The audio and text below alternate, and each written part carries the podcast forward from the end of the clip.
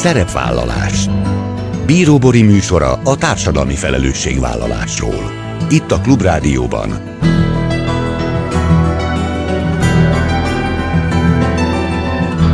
Szerepvállalás. Jó napot kívánok, Bíró Bori köszönti Önöket. Adásainkban hétről hétre példákat hozunk arra, hogy egy-egy cég vagy intézmény, netán magánszemély, milyen formában, milyen eszközökkel járul hozzá anyagi gondok, társadalmi problémák orvoslásához, az életminőség javításához, a fenntartható fejlődéshez. Így módon is kifejezve, hogy felelősséget érez azért a környezetért, amelyben él és dolgozik. Egy elhivatott gyógyszerész számára a prevenció, az egészségtudatosság rendkívül fontos. Az Az vagy, amit megeszel projekt az ország különböző pontjain mentorál újonnan alakuló úgynevezett kosárközösségeket, hogy egyre többen rátaláljanak a helyi termelők által kínált tiszta természetes élelmiszerekre. A kétnapos workshopokon, számos szakmai előadáson, művészeti foglalkozásokon keresztül épültek igazi egészségtudatos közösségi a csapatok. A Richter Anna díj gyógyszerész kategóriájának győztes projektjéről 8-as Krisztina humán ökológus mesél. Ha a hét minden napján operálnának, éjszakát és nappalt is beleszámítva, akkor sem kerülnének sorra időben a gyerekek. Schuster Barbarának a Vertebra Alapítvány vezetőjének szavai ezek. Ma Magyarországon 300-nál is több beteg és nagy részük gyerek vár az extrém kockázatúnak számító gerinckorrekciós műtétre, amely az egyik legnagyobb orvosi beavatkozás, amit gyerekeken végeznek. A Richter Anna díj egészségügyi szakdolgozó kategóriájának győztese egy olyan dokumentumfilm, amely egy család történetén keresztül mutatja be a műtét előkészületeit és a beavatkozást. Ezek a mai témáink, tartsanak velünk! Mai első beszélgető társam 8-as Krisztina, humán ökológus. Jó napot kívánok! Jó napot kívánok, üdvözlöm a hallgatókat is. Mert ugye Richter Anna díj gyógyszerész kategóriájának győztese az önök projektje volt, amihez ezúton is gratulálok. Az vagy, amit megeszel, ezt a beszédes nevet viseli ez a projekt, ami kosárközösségek létrejöttének a támogatását célozza. Az ország különböző pontjain mentorálnak újonnan alakuló kosárközösségeket, hogy egyre többen rátaláljanak a helyi termelők által kínált tiszta és természetes élelmiszerekre emberekre.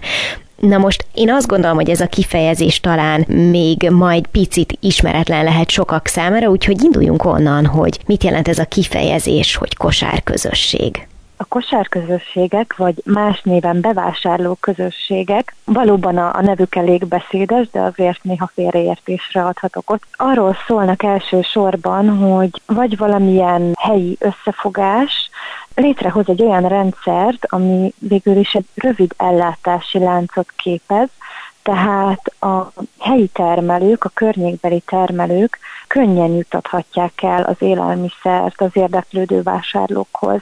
Nagyon gyakran ezek a szervezők egyben vásárlók, vagy pedig termelők, ez is gyakran előfordul, és kétféle módja ismeretes ennek a rendszernek. Az egyik az az, amikor összegyűjtik a megrendeléseket a termékekre, ez általában hetente történik, és egy adott átadó napon az átadó pontra a termelők elhozzák ezeket a termékeket, az önkéntesek ezeket ládákba szortírozzák, majd a vásárlók megérkeznek és átveszik a ládáikat.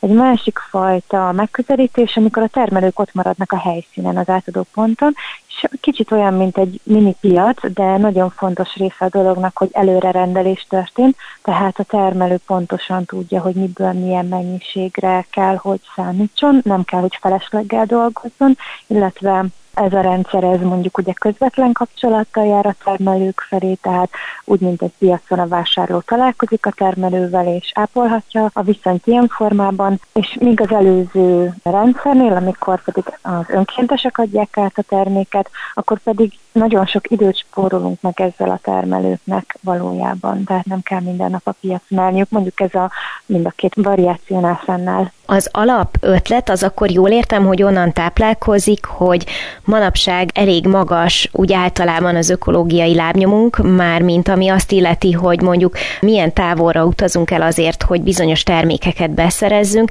illetve nagyon sokszor olyan termékek jutnak a vásárlókhoz, amik nem feltétlenül egész egészségesek, hát arról nem is beszélve ugye, hogy milyen messzi országokból hozzák őket bizonyos esetekben, illetve akkor bejön itt még egy szempont, hogy ugye a termelő számára nem keletkezik akkor a felesleg, mert hogy pontosan annyit vásárolnak a vevők, amennyire adott esetben szükségük van. Igen, igen, ez nagyon sok ilyen problémára választad, mind ökológiai problémákra. Tudunk odafigyelni a csomagolásokra, mindig közvetítjük a termelők felé, hogy szütyőkben, vagy visszaváltható üzegekben, vagy még ha műanyag dobozt is használunk, mondjuk nem tudom, egy doboz szőlő esetében, vagy paradicsom, vagy nem módjon, ott is visszagyűjtjük a, a műanyag dobozkákat, és ezeket nagyon-nagyon sokáig újra használjuk. Tehát, hogy ez a megközelítés azért ilyen kis léptékben működőképes, még ugye multikban kevésbé, vagy pedig így van, ahogy említette, a szállítás, ez egy, ez egy jelentős széndiokszid kibocsátással járó folyamat. Másik nagyon fontos szempont, ez a gazdaság, a helyi gazdaságnak az erősítése, tehát itt a pénz az helyben marad, és nem csak, hogy helyben marad, hanem azáltal, hogy csökken a gazdasági szereplők száma, ezért a termelők hát egy optimálisabb áron tudják közvetlenül a vásárlóknak eladni a terméküket, és nem egy úgymond nyomott piaci áron. Szerintem ez is nagyon fontos, mert hogyha szeretnénk helyi termékekkel táplálkozni, akkor gyakorlatilag ebbe a rendszerbe kell pénzt tennünk, így tudunk úgymond szavazni a pénzünkkel a helyi termékekre. A díj, amit kaptak, az abban segített, hogy különböző újonnan alakuló kosárközösségeket tudjanak mentorálni, magyarán elindítani őket ezen az úton. Miért segíthet az, hogyha ezek a közösségek megismerik egymás munkáját? Mondjuk gyanítom, hogy mindenhol felgyülemlenek a jó gyakorlatok, meg a tippek, ezeket nyilván hasznos lehet megosztani egymással, és hát gondolom, hogy azért akármennyire is jól hangzik mindez, de nem lehet olyan egyszerű az elindulás. Igen, nagyon fontos a tudás megosztás és a hálózatosodás, egymás folyamatos inspirációja lelkesítése egyik oldalról, másik oldalról, ha bármilyen szabályozásbeli változás történik, akkor is tudunk arról értekezni, hogy ki hogyan tud hozzáállni, vagy tényleg akár önkéntes toborzással kapcsolatos tapasztalatok megosztása, vagy esetenként ugye elsősorban helyi termékekkel dolgozunk, de azért, hogy széles legyen a kínálat egy-egy kosárközösségben. Vannak a, a kínálatban kistermelői termékek is, és vannak bizony olyan dolgok, amik elég egyediek, és nem mindenhol készítik őket, és azért abban sincs semmi szígyelni való, vagy egyáltalán nem az ördögtől való az, hogyha teszem az bizonyos termék nagy konszolnak mezébe, baranyából érkezik, mert nálunk senki nem csinálja. Tehát így mindenképp fontos az, hogy kapcsolatban legyünk egymással. Illetve hát szerintem a hírverés a kampány szempontjából is sokkal erősebb, hogyha arról beszélhetünk, hogy, hogy vannak bizonyos elemek, amikben egyformák vagyunk, és közösen tudjuk kommunikálni. A mi programunk az igazából arra volt egy nagy segítség, illetve tervezzük a folytatást, hogy ezek a kosárközösségek most eléggé nagy lendülettel alakulnak szerencsére. Nagyon nagy az érdeklődés. Mi a közösség fejlődését szeretnénk támogatni, ugyanis mi is nagyon hirtelen indultunk, a szolnoki kosárközösség a pandémiára reagálva lépett akcióba, és velünk együtt egyébként körülbelül tíz másik kosárközösség az országban egy időben. És azt tapasztaltuk meg, hogy egy szervezet kifejezett önkéntes szervezet működésénél az, hogy mindig elmegy a figyelem arra, hogy tüzet oltunk, hogy pillanatnyi helyzetekre reagálunk, és mindezt munkaidő mellett a napi egy-két-három óra szabadidőnkben tesszük. Ez nem ad lehetőséget arra, hogy mint csapat megtanuljunk jól együttműködni. Viszont a vásárlóknak meg igényeik vannak, meg keresnek minket, tehát haladni kellene szépen a működésünkkel, de hát ugye vannak nehézségek, ezt tapasztaltuk mi. A mi programunk az egyben egy csapatépítő, másik oldalról pedig egy olyan eszköztárral ad csapatépítő lehetőségeket, amiket maga a kosárközösség későbbiekben használni tud, a kosárközösség népszerűsítésére. Krisztina nagyon lelkesen mesél, és úgy képzelem, hogy akik egyébként kosárközösség tagjai, azokat valahogy beszippantja ez a közösségi lét, szóval, hogy ez valóban úgy van, hogy aki ezt kipróbálja, és beválik, és, és a mindennapjai részévé válik, azután nagyon nehezen tér mondjuk vissza, vagy ha a szükség úgy hozza, akkor nehezen tér vissza a mondjuk így hagyományos eszközökhöz, szóval ez egy tulajdonképpen szemléletváltást is jelent az ember mindennapjaiban?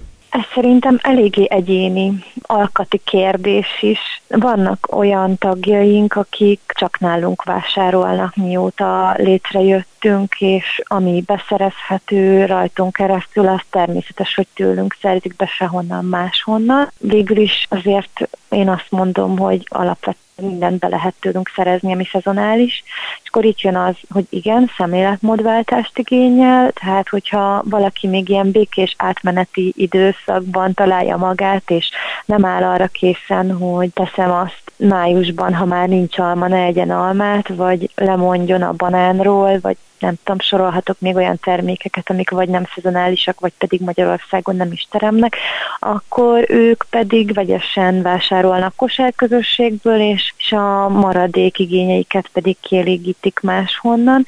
Szerintem nagyon fontos az, hogy teremmel legyünk magunkkal ezt, ezt az átállást illetően, és hogy megértőek legyünk egymással is, és inkább aki egy picit előrébb jár, az csak inspirálólag és bíztatólag hasonl a másikra.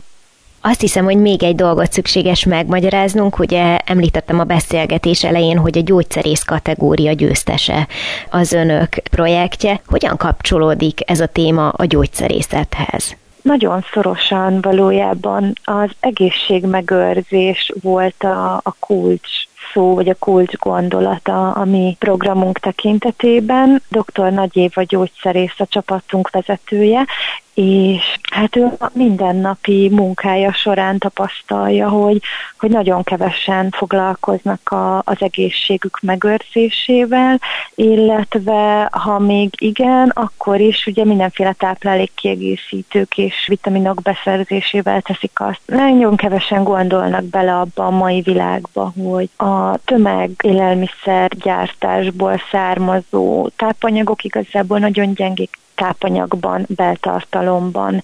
De sok esetben még, amikor valaki elkezd valamilyen nagyon egészséges étrendet követni, ami elméleti sikon annak tűnik, hogyha nem megfelelő minőségű forrásból szerezzük be ezeket az zöldséget, gyümölcsöket, akkor például túl tenkhet a szervezetünk nitrátokban egy idő után, ami nagyon veszélyes tud lenni. Most csak egy példát ragadtam ki, és az az, hogy amit megeszel program, az pont azt szeretném megmutatni, hogy az egészségünk megóvása az egyben függ attól, hogy milyen minőségű tápanyagot viszünk be a szervezetünkbe, de az, hogy mit választunk, mint tápanyag, az befolyással van igazából a környezetünk minőségére is, hiszen ha olyan helyről érkezik a, a táplálékunk, akkor az bizony rombolhatja a környezetünket, és egyébként a környezetünk is hatással van, ami testi és lelki és szellemi egészségünkre is, tehát mindez komplexen befolyásolja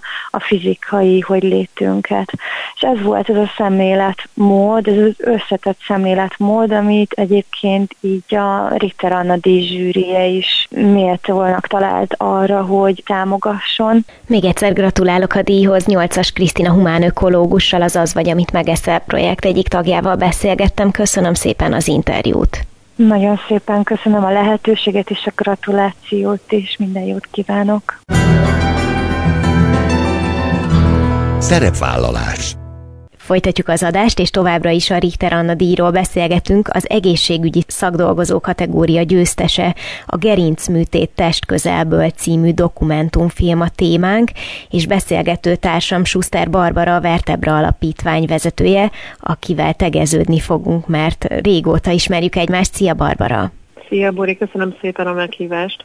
Talán életem egyik első, de biztos, hogy az elsők között volt az az interjú, amit veletek készítettem, amikor nagyjából először hallottam a gerinc korrekciós műtétekről, hiszen a ti alapítványotok ezzel foglalkozik, illetve az ismeretterjesztéssel, és sokan talán nem tudják, hogy ez az egyik legnagyobb orvosi beavatkozás, amit gyerekeken végeznek, és hát nagyon sok a félelem, a nem tudás ezzel kapcsolatban, és a, a díj segített nektek abban, hogy készüljön egy nagyon alapos dokumentumfilm erről a területről.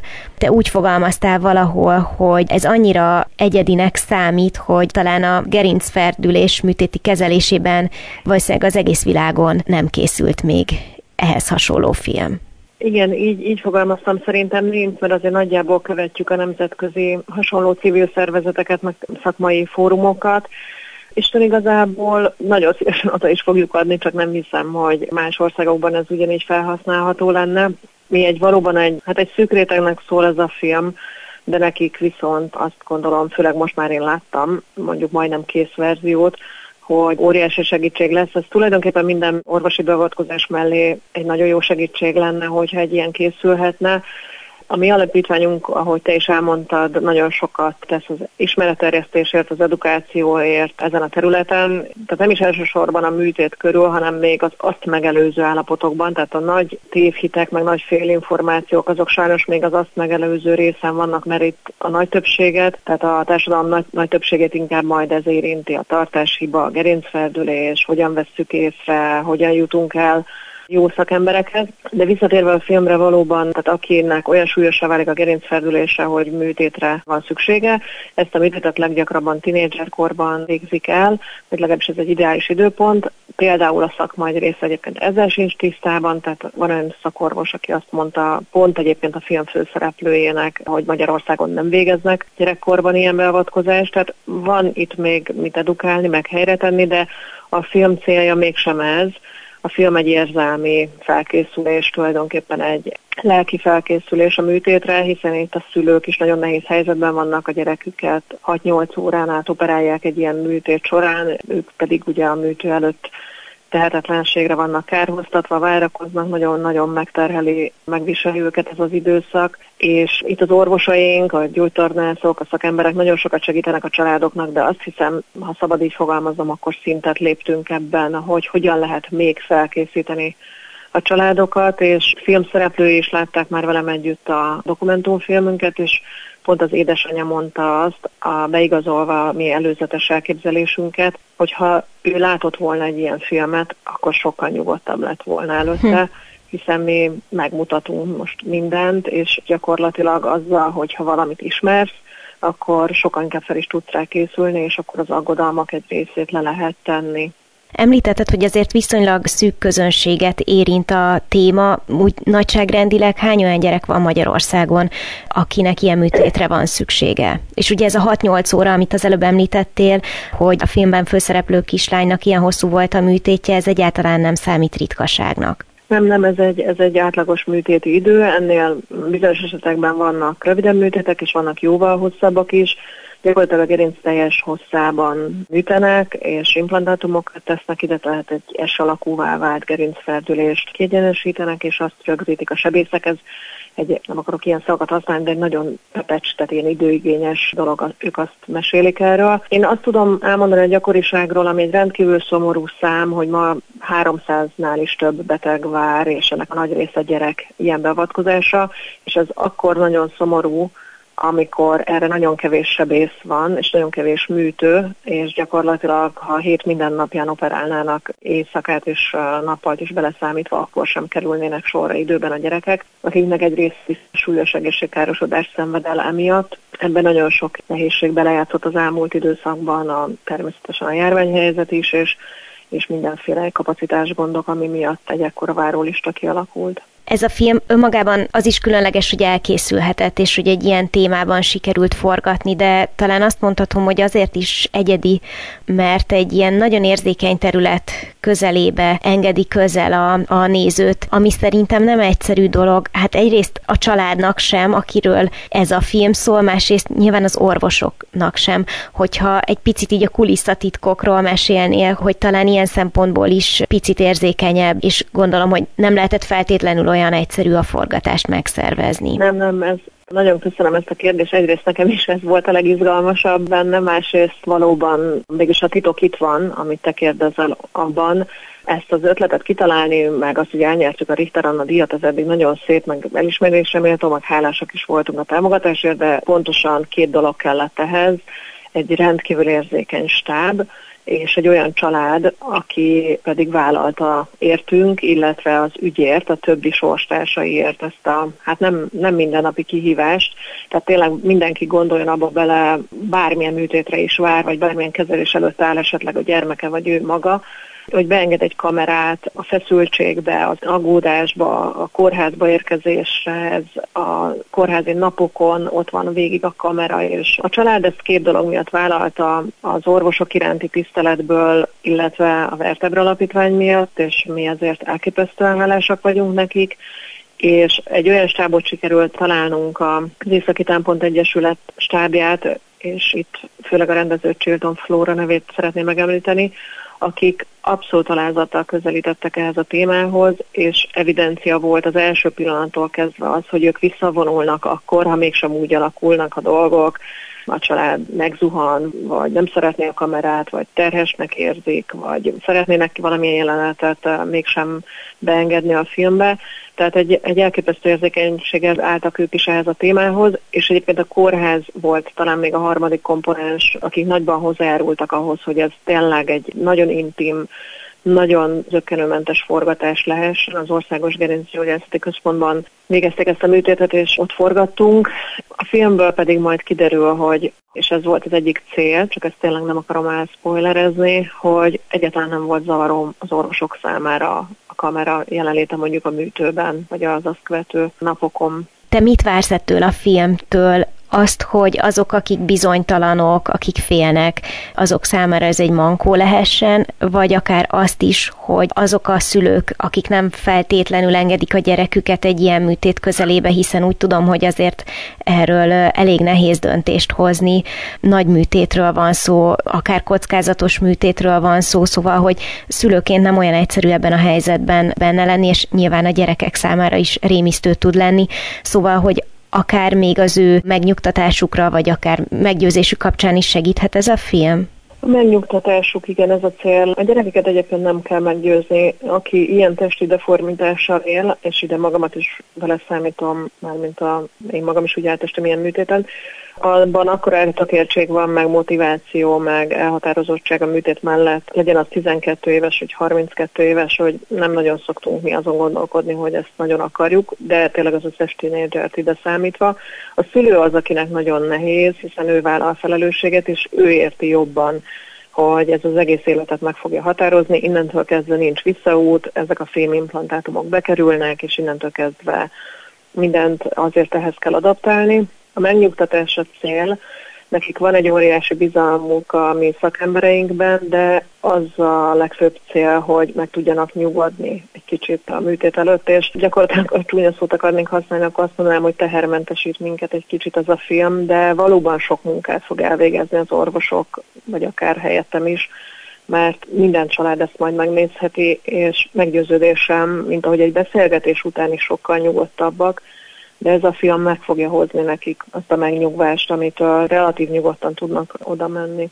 Azt hiszem, hogy ez tőled igazán hiteles. Te mindig elmeséled, és most is említetted, hogy te magad is érintett vagy. Gondolom, hogy számodra is sokat jelentett volna annó egy ilyen film, hát ugye akkor erről még szó sem volt. Még azt mondd el, légy szíves, hogy van a kislánya a filmnek a főszereplője most?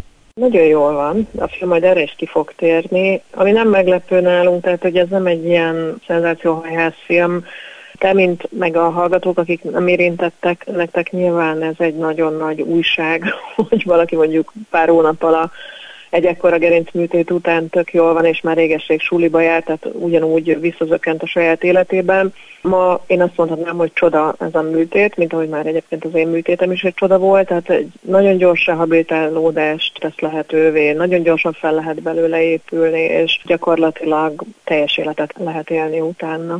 A Gerincműtét test közelből című dokumentumfilmről beszélgettünk a Richter Anna díj egészségügyi szakdolgozó kategóriájának győztese. Ez a film és Schuster Barbara a Vertebra alapítvány vezetője mesélt róla. Köszönöm szépen és sok sikert a munkátokhoz. Nagyon szépen köszönöm.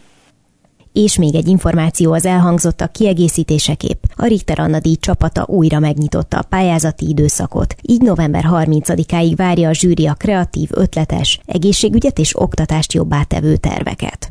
És ennyi fért a mai műsorba, legközelebb jövő héten szombaton 18 órakor jelentkezem. Ha még nem tették, kövessenek minket közösségi oldalainkon, a Facebookon, az Instagramon és a YouTube-on. Ha bármiről lemaradtak volna az adást pénteken 14 órakor ismételjük, de a Klubrádió weboldalán is vissza tudják keresni.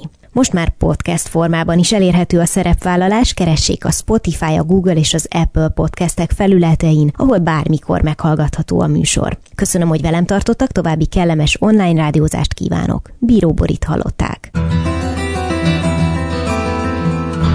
Szerepvállalás